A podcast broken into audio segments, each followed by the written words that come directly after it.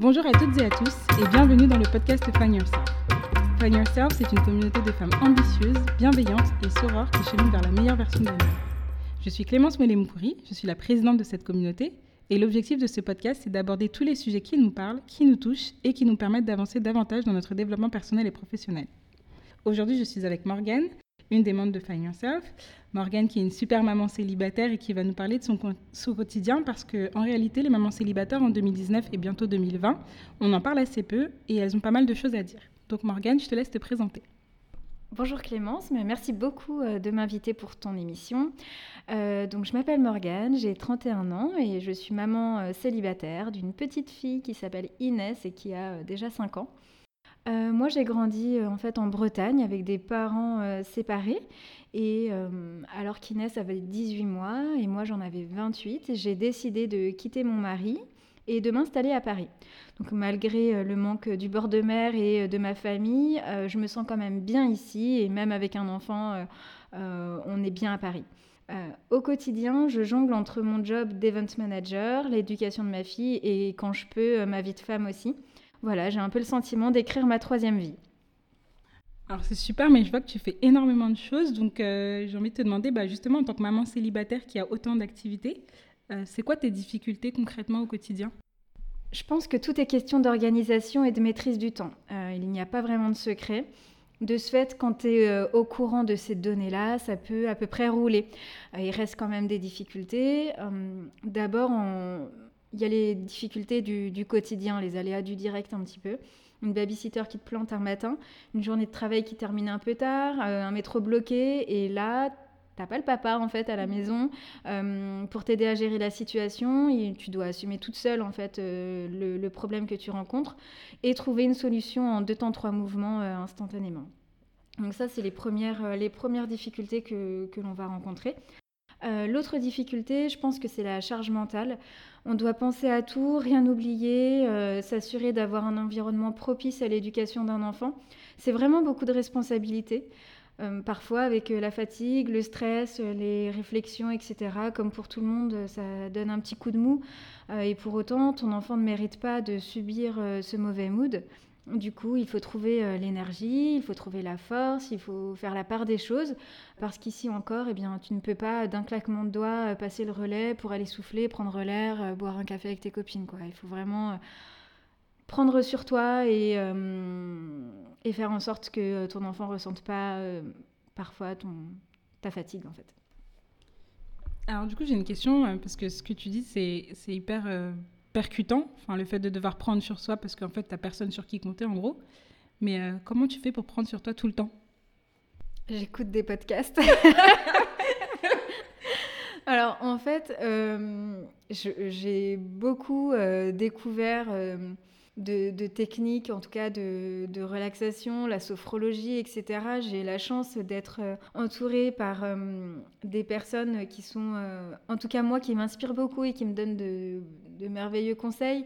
je vais beaucoup me rapprocher en fait de personnes et discuter avec ces personnes-là qui me donnent de la force euh, et qui me permettent de redescendre en émotion et de revenir à des choses plus terre à terre et comme ça avancer en faisant ok ça maintenant je l'ai vécu et passons à autre chose pour euh, trouver euh, la solution et la sérénité mais ça passe beaucoup par les échanges auprès de femmes en tout cas qui, m'inspirent beaucoup de bonnes énergies en fait, c'est vraiment le fait d'avoir un espèce de petit comité de soutien, en fait, finalement. Oui, c'est un peu ça, ouais, c'est vrai. ok, je comprends. Euh, j'avais une question, en fait, par rapport à ton statut, entre guillemets, de maman euh, célibataire. Est-ce que tu as le sentiment d'être euh, jugée, que ce soit dans ton entourage Est-ce qu'il y a certains regards qui ont peut-être changé, mais aussi par rapport bah, aux inconnus, aux nouvelles personnes que tu rencontres, aux hommes que tu rencontres potentiellement? Euh, je pense que de façon générale, les mamans célibataires n'ont pas forcément euh, une bonne image, ou du moins ça fait peur. Euh, à contrario, des papas solos qui, eux d'ailleurs, sont d'office des super-héros hein, de s'occuper de leurs enfants. le jugement des autres, c'était un vrai sujet pour moi et ma sensibilité a été mise à l'épreuve. J'attachais beaucoup trop d'importance à l'image que je pouvais renvoyer auprès des, auprès des gens. mais j'ai transformé ça en force. Euh, j'ai compris que ça allait être un combat qui allait me booster pour vaincre cette image négative de la maman célibataire à laquelle je ne voulais pas du tout que l'on m'associe. Donc j'ai compris qu'il y avait les choses en trois temps en fait. la maman célibataire, c'est une chose. je le suis et j'ai senti que ça évoquait la fragilité, la précarité, la vulnérabilité, la dépendance, l'indisponibilité. voilà, donc c'est peut-être des choses qui sont vraies, mais... Euh, Plutôt négatives quand même. Ouais, qui sont négatives, mais qui, qui, peuvent, être, euh, qui peuvent être palliées. Mais c'est un jugement, en tout cas, que, que j'ai ressenti de prime abord. Ensuite, pour mon cas, euh, moi, j'avais même pas 30 ans quand je suis devenue maman célibataire. et je me suis installée à Paris. Et en fait, à Paris, déjà, les gens commencent à peine à penser aux enfants à 30 ans. Euh, donc il y avait euh, vraiment une différence là qui s'était installée euh, entre, entre moi et les autres. J'avais déjà moi un mariage, un divorce et un enfant à mon actif. Donc là, le jugement est différent. Soit ça forge l'admiration, soit ça attise la curiosité, soit ça insuffle presque un sentiment de, pitié. Le mot est peut-être fort, mais en tout cas de ce sentiment de ah non, j'aimerais pas être à sa place et enfin, en fait, la chose à laquelle je m'attendais pas, c'est le jugement euh, d'être une maman célibataire de 30 ans et euh, d'une enfant métisse. Euh, j'avais pas anticipé en fait cette donnée-là. Euh, il a souvent fallu en fait que je valorise son papa, que j'évoque que nous étions mariés, que nous étions restés dix ans ensemble, que c'était pas juste un concubinage ou juste un enfant non désiré, euh, voilà, euh, comme ça, ah ouais, un accident exactement. Euh, et j'ai senti que en fait, quand je, j'évoquais tout ça, je gagnais en légitimité. C'est assez ouf quand même. voilà, sinon je faisais presque partie d'un espèce de quota inévitable de la femme prédisposée à devenir maman solo. et ça, je n'avais vraiment pas anticipé. Aujourd'hui, je pense que mon entourage, ma famille, mes amis ont un jugement assez positif euh, et parfois savent me le témoigner. Euh, c'est une véritable source d'énergie pour moi. Euh, ça m'aide à aller de l'avant, ça m'aide à être fière de ce que j'accomplis et du, parcours que j'ai dû affronter en fait. Donc voilà, le jugement en tout cas de mon entourage, moi, est assez, positif et bénéfique pour moi. Ok, c'est top. Ben, je rebondis encore parce que ce que tu dis, ça m'interpelle beaucoup. Dans ton cas, qu'est-ce que ça implique en fait d'être maman d'une enfant métisse? Qu'est-ce que ça change dans le regard des gens? Euh, en fait, euh, tu fais euh, face là à ce qu'on appelle le racisme ordinaire. Je ne sais pas si je vais bien l'expliquer, mais en tout cas, c'est quelque chose qui est véritable et qui, qui existe. si je n'explique pas que cet enfant a été désiré peut-être même plus par son papa que, par moi, que son père est un homme euh, intelligent qui euh, s'occupe très bien de sa fille. On va me mettre dans le stéréotype de euh, la fille blanche qui a rencontré un homme africain un homme bas de gamme, hein, entre guillemets, euh, et euh, qui du coup euh, s'est mise toute seule dans un bourbier et qui allait devenir maman célibataire. C'est assez dur ce que je dis, mais en fait, il y a y a ce genre de jugement, il existe vraiment. et il n'existe pas par tout le monde. Et heureusement, Dieu merci, tout le monde ne, ne, pense pas comme ça. Mais il y a une petite niche de personnes qui, en fait, vont, vont voir les choses comme ça et qui me l'ont fait ressentir. En fait, il y a un espèce de présupposé que, en gros, tu es une femme blanche, tu t'es mis avec un homme noir. En fait, fallait s'attendre à ça, en gros Ouais, c'est complètement ça. Tu as très bien résumé la, situation. C'est un peu ça. C'est comme s'il y avait un quota de. Euh, euh, mais oui, mais c'est le cas, ouais. Il y a un espèce de, de quota de OK, euh, tu as une partie qui va être là, assumée, etc. Et puis une partie où qu'est-ce que, qu'est-ce que tu fais? Enfin, on m'a déjà dit Ouais, mais en même temps, euh, t'étais avec un black. J'étais là, mais non, mais j'étais avec un homme, euh, avec un homme merveilleux dont j'étais complètement amoureuse et, euh, qui est un super papa. Donc non, je, pourquoi, pourquoi me sortir ce genre de réflexion? Ouais, c'est Je pense que ça ferait effectivement l'objet de carrément tout un autre podcast, toute une autre discussion, parce qu'en fait, bref, pour plein, tout un tas de raisons, c'est vrai qu'on se rend compte qu'il y a beaucoup de présupposés en fait sur, bah, déjà sur les femmes en général, sur les femmes noires, sur les femmes blanches, sur les hommes, les hommes blancs, les hommes noirs. Et en fait, euh, du coup, quand tu es confronté dans ta vie personnelle, euh, enfin, à faire ta vie personnelle avec quelqu'un qui est différent de toi, ben, en fait, tu, tu, te manges dans la face des préjugés qu'on peut avoir sur la personne avec laquelle tu es ou tu as été, quoi. Ouais, exactement. Ouais, c'est complètement ça. Et c'est vrai qu'on pourrait euh, en faire complètement une autre émission pour, pour traiter de, de, tout ce sujet qui, qui ne mérite pas en fait d'exister en 2019, mais qui pour autant persiste. Mais, mais c'est exactement ça. Tu as très bien résumé la situation. C'est fou, on penserait à un épisode de podcast sur ce truc-là. C'est hyper intéressant, c'est hyper intéressant. Mais du coup, je vais revenir quand même à toi parce que bah, j'ai l'impression que dans tout ton vécu, en fait, ça a forgé, mine de rien, beaucoup de choses sur toi. Il y a plein de choses que tu as dû prendre dans la face et donc, du coup, bah, tu as dû déjà mûrir beaucoup sur le tas et, et bah, découvrir beaucoup de choses sur toi euh, sur le, sur le tas. Et du coup, est-ce que ton regard sur toi-même, il a changé déjà du fait d'être euh, maman, enfin de devenir maman célibataire et euh, divorcée en, en l'occurrence Est-ce que ton regard sur toi a changé de ce fait-là? Oui, beaucoup, beaucoup. Alors, comme pour toutes, en fait, je pense les femmes qui se séparent et qui partent avec un enfant sous le bras, là, tu es dans un espèce d'adrénaline qui te pousse et le lendemain, tu es là, ok, qu'est-ce que je fais? J'ai un bébé sous les, sous les bras et, et j'ai pas d'appart et j'ai pas de job. Et, et là, tu as la peur qui t'envahit. Et en fait, moi, je me souviens euh, clairement de, ma situation. Euh, cette transition, elle a duré 33 jours. Et ça a été les 33 jours les plus marquants de ma vie, je crois. Euh, mais c'était un réel combat au quotidien pour me remettre dans une situation et, j'avais vraiment des exigences à laquelle je ne voulais pas faillir. Donc tout ça, en fait, ça m'a permis d'apprendre à me connaître, à me faire confiance, ce qui n'était absolument pas le cas précédemment à accepter en fait d'affronter mes peurs. Euh, j'ai compris aussi que je devais être bienveillante envers moi-même et à accepter euh, que ce n'était pas si grave en fait si tout n'était pas parfait. J'ai pas culpabilisé de devenir une maman solo parce qu'en fait je sais pourquoi j'en suis arrivée là. Euh, c'est comme ça, c'est la vie. La vie elle est pleine de surprises, elle ne va pas forcément là où on l'attend ou en tout cas pas là où on aimerait qu'elle nous amène, mais c'est ok, c'est comme ça. Moi, j'ai la chance d'avoir une maman qui m'a appris que dans chaque euh, épreuve, euh, il y a du bénéfice à en tirer. Je crois qu'elle a raison. Euh, je pense que bien que j'étais mariée à un homme que j'aimais beaucoup, avec lequel on a désiré cet enfant, je suis dans une meilleure version de moi-même maintenant, aujourd'hui, alors que je suis seule avec ma toute petite et que parfois les choses sont compliquées. Mais ça, ça, a été une période effectivement qui m'a impulsé vers l'avant et qui m'a appris euh, à me découvrir. Franchement, bravo, je te trouve super inspirante. Et euh, bon, moi, je suis pas encore maman, mais euh, juste le fait de t'entendre, je me dis, c'est quelque chose qui me stresse beaucoup. J'ai beaucoup envie d'avoir des enfants, mais c'est quelque chose qui me stresse parce que je sais que c'est pas forcément facile. Mais rien que le fait de t'entendre, je me dis, oh, en fait, ça peut aller, quoi. Je, m'en sortirai quoi qu'il arrive. Non, mais c'est top. Franchement, merci beaucoup de témoigner ça parce que je pense qu'il y a beaucoup de mamans célibataires qui bah, vivent ou qui ont vécu ou sont passées par ce par quoi tu es passé.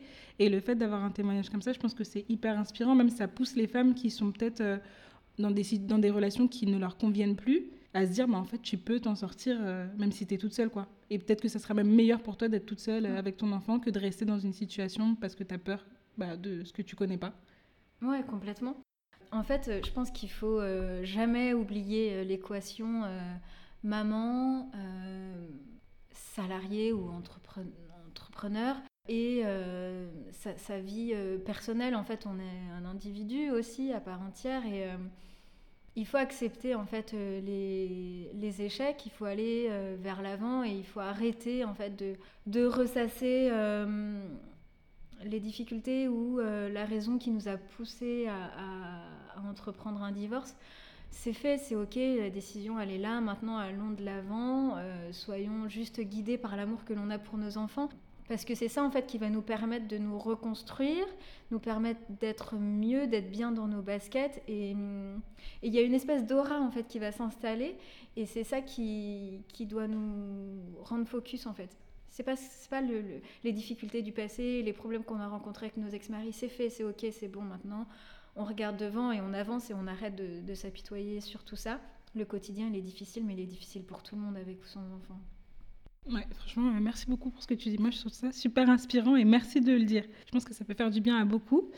Euh, du coup, en parlant justement de toi en tant qu'individu et bah, du coup de ta vie de femme et le fait d'aller de l'avant, j'imagine qu'il y a un moment où, une fois que tout ça est derrière toi, bah, tu envisages de refaire ta vie. Est-ce que tu as eu le sentiment que euh, bah, le regard des hommes a changé du fait que tu sois une maman célibataire? Euh, je pense que les hommes et les femmes euh, sans enfants qui rencontrent un parent célibataire euh, émettent une certaine crainte, que je trouve fondée hein, d'ailleurs. On a forcément envie de partager ensemble pour la première fois des moments de vie comme la naissance d'un enfant, une grossesse, des fiançailles, un mariage. on a envie de vivre ça pour la première fois et quand on rencontre quelqu'un qui a déjà vécu ça, ça, peut faire peur et bien sûr c'est complètement fondé. parce que nous, en tant que parents solo, on a déjà vécu euh, toutes ces émotions, toutes ces étapes. Et puis, euh, avant même de penser en fait à, se projeter euh, aussi loin, il faut déjà réussir en fait à s'intégrer, à s'adapter à une vie qui est déjà très organisée, dans laquelle l'ex-conjoint n'est jamais bien loin. Et c'est vrai que ça peut faire peur, du coup, aux hommes et aux femmes, qui intègrent, nos vies. Euh, il faut du temps de toute façon pour euh, envisager de refaire sa vie. C'est pas la priorité euh, au départ. Ça vient petit à petit avec le temps, quand on s'est reconstruit et que l'on est prêt à recevoir l'autre, prêt à lui accorder du, temps et capable aussi de lui offrir quelque chose de nous en fait. Parce que si t'es pas reconstruit, que tu es mal et que tu ressasses le négatif, qu'est-ce que tu vas aller offrir à quelqu'un qui lui doit aussi faire beaucoup d'efforts pour s'intégrer à sa vie? Donc euh, voilà, ça vient en tout cas euh, avec le temps petit à petit. C'est vraiment un processus de reconstruction. Enfin, tout part de soi, en fait. J'ai l'impression de ce que tu dis. C'est euh, avant d'être prêt à envisager quoi que ce soit, il faut dire qu'avec toi-même, tu sois bien, quoi. Oui, bien sûr. Il faut, il faut se retrouver. C'est super important. En tout cas, moi, j'ai vécu euh, très longtemps avec euh, le papa de ma fille. Euh, du coup, j'ai eu besoin d'apprendre à vivre seule. Ça, c'était quand même quelque chose d'assez inédit pour moi, d'être seule dans un appartement ou d'être seule à prendre des décisions. Parce que, en fait, pendant dix ans, j'ai pris des décisions à deux. Donc, il y a plein de choses, en fait, plein de, de processus que tu as oubliés et et tu dois d'abord te reconstruire et être euh, bien vis-à-vis de toi-même pour, euh, en tout cas, offrir quelque chose de positif. Et de toute façon, je pense que même si tu n'es pas bien avec toi-même, comment tu veux attirer les autres? Déjà, tu n'as pas dans cette euh, positivité. Ouais, c'est pas vertueux que tu crées parce Exactement. que c'est mort, en fait, dans tous les cas. Exactement. Ouais, non, je comprends, je comprends totalement ce que tu dis. Je suis totalement... Enfin, ouais, ça a beaucoup de sens ce que tu dis. Alors là, du coup, même sur le côté euh, même professionnel et social, est-ce qu'il y a des choses qui vont changer du fait de ta situation? Euh, Oui, bien sûr. Euh, désormais, il faut inévitablement mesurer pour trouver le bon équilibre. Avant, tu vivais selon tes envies, selon ton instinct. c'est plus possible, en fait, ça, clairement, quand tu es seul avec un enfant. Je pense que en fait, professionnellement, de façon décomplexée, il faut savoir euh, quitter le bureau à 18h. Mm. De toute façon, euh, comme dit euh, Paulette, une Instagrammeuse que je suis, du boulot, tu en as après 18h, après 19h, après 20h, et je trouve que cette femme, elle a raison d'évoquer ça. En fait, il faut savoir imposer une limite à son employeur parce que cette limite, toi, c'est la, limite que tu vas imposer du 18 ou du 19, mais en tout cas la limite que tu t'imposes, euh, c'est à cet instant-là que toi tu vas prendre le relais sur ta deuxième euh, partie de journée. Et tu n'as pas le choix en fait que de le, vivre. Donc il faut euh, encadrer chaque aspect de, ta vie. Tu peux plus vivre au bon vouloir des autres. Donc ça, professionnellement, effectivement, c'est les limites qu'il faut pouvoir imposer. Ensuite, quand on est parent, on court après le temps, c'est universel, je pense. Euh, c'est pas euh, simplement euh, lié aux, parents solo. Quand on est parent solo, on court après le temps et on court après les solutions pour continuer à s'investir dans sa vie sociale et sa vie professionnelle. C'est d'ailleurs un vrai challenge pour moi, je dois l'avouer.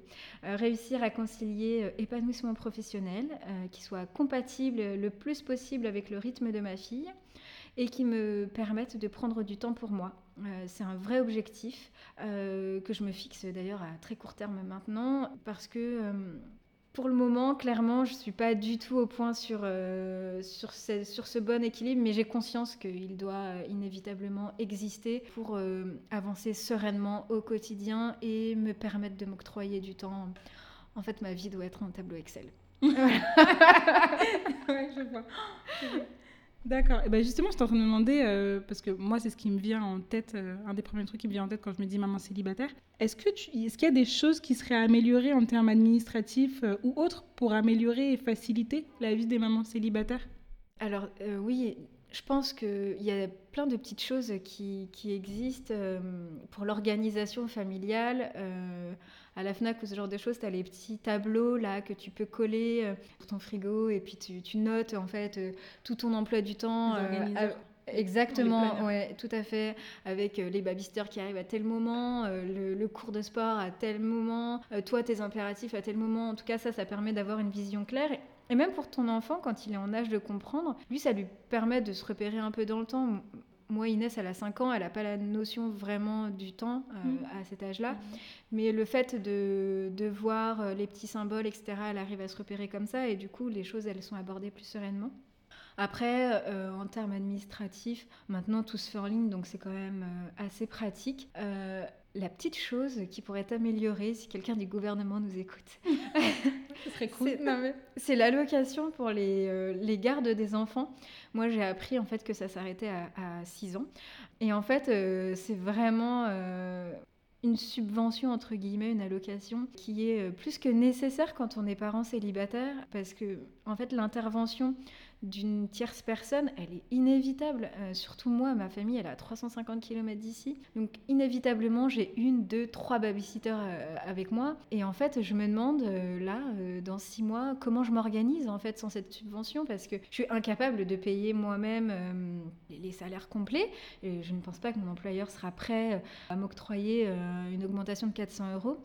Et en fait, cette, allocation, elle est, elle est nécessaire et, vitale, en fait, juste pour maintenir un job. On ne parle même pas de euh, maintenir une vie sociale, on parle juste du bas de maintenir un job. C'est incroyable, en fait. 6 ans, les enfants ne sont pas capables de, de, se débrouiller seuls. Et ça s'arrête à 6 ans. Et ça, ça a été assez, euh, assez brutal pour moi de m'en rendre compte. Sinon, je peux faire aussi un appel aux gens qui veulent entreprendre. Est-ce que vous pouvez créer des salles de sport où on peut emmener les enfants, genre avec une garderie subventionnée par la CAF non, mais ça, ça serait génial parce que du coup, on pourrait se permettre de s'octroyer un moment de footing pour défouler un peu euh, et déverser toute l'énergie qu'on a besoin d'évacuer. De, et ça, ça serait vraiment top de pouvoir se dire, ok, je, peux y aller parce que j'ai un moyen de garde. Ça serait génial. Donc, euh, en plus d'être une super maman, tu donnes des idées aux gens pour créer des boîtes. Non, mais au top du top. non, mais ouais, je. Bah écoute, euh, oui, dans notre groupe, on a des entrepreneurs. Donc, si jamais les filles, vous voulez entreprendre, voilà. vous avez une petite, une petite bouteille à la mer qui a été, qui a été lancée. Je voulais savoir, bah, dans, tout ce que tu as dit, franchement, j'ai trouvé ça super inspirant. Et bah, est-ce que justement, tu as, un, mot que tu aimerais adresser personnellement aux autres mamans célibataires? Oui, alors en fait, Cher Wonder j'aimerais vous dire que nous sommes vraiment des super-héros, nous aussi, en talons aiguilles. Demander de l'aide, c'est nécessaire et ça ne nous enlèvera pas pour autant nos pouvoirs.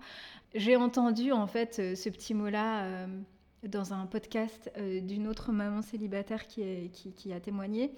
Et moi, cette phrase, elle m'a fait du bien et du coup, j'ai envie de la répandre. Il faut savoir demander de l'aide et ça enlève en rien notre légitimité, ça enlève en rien nos capacités, on peut juste pas tout mener de front. Et parfois, on a juste euh, besoin de prendre euh, une heure pour soi, d'aller euh, marcher, d'aller prendre un verre avec une copine, d'aller se faire une manucure, en tout cas juste prendre un moment pour soi. Et s'il faut demander de l'aide, et eh ben demander de l'aide, ça, ça coûte rien totalement d'accord parce que vous êtes des super mamans, mais vous n'êtes pas des surhumaines. Exactement. Donc, euh, donc ouais, faut pas se, enfin, faut pas se charger en fait avec trop de poids parce que sinon tu craques en fait, j'imagine. Mais bien sûr, oui, évidemment, euh, il faut réussir à, il faut réussir à trouver euh, ce bon équilibre. Hein. Je pense que ça c'est la ligne, le, fil rouge en fait de, de, cette vie que tu mènes tant que tu as un enfant qui est dépendant de toi. Et en fait, quand tu es seule, que tes copines, elles ont euh, leur vie, euh, elles peuvent pas être là pour toi tout le temps.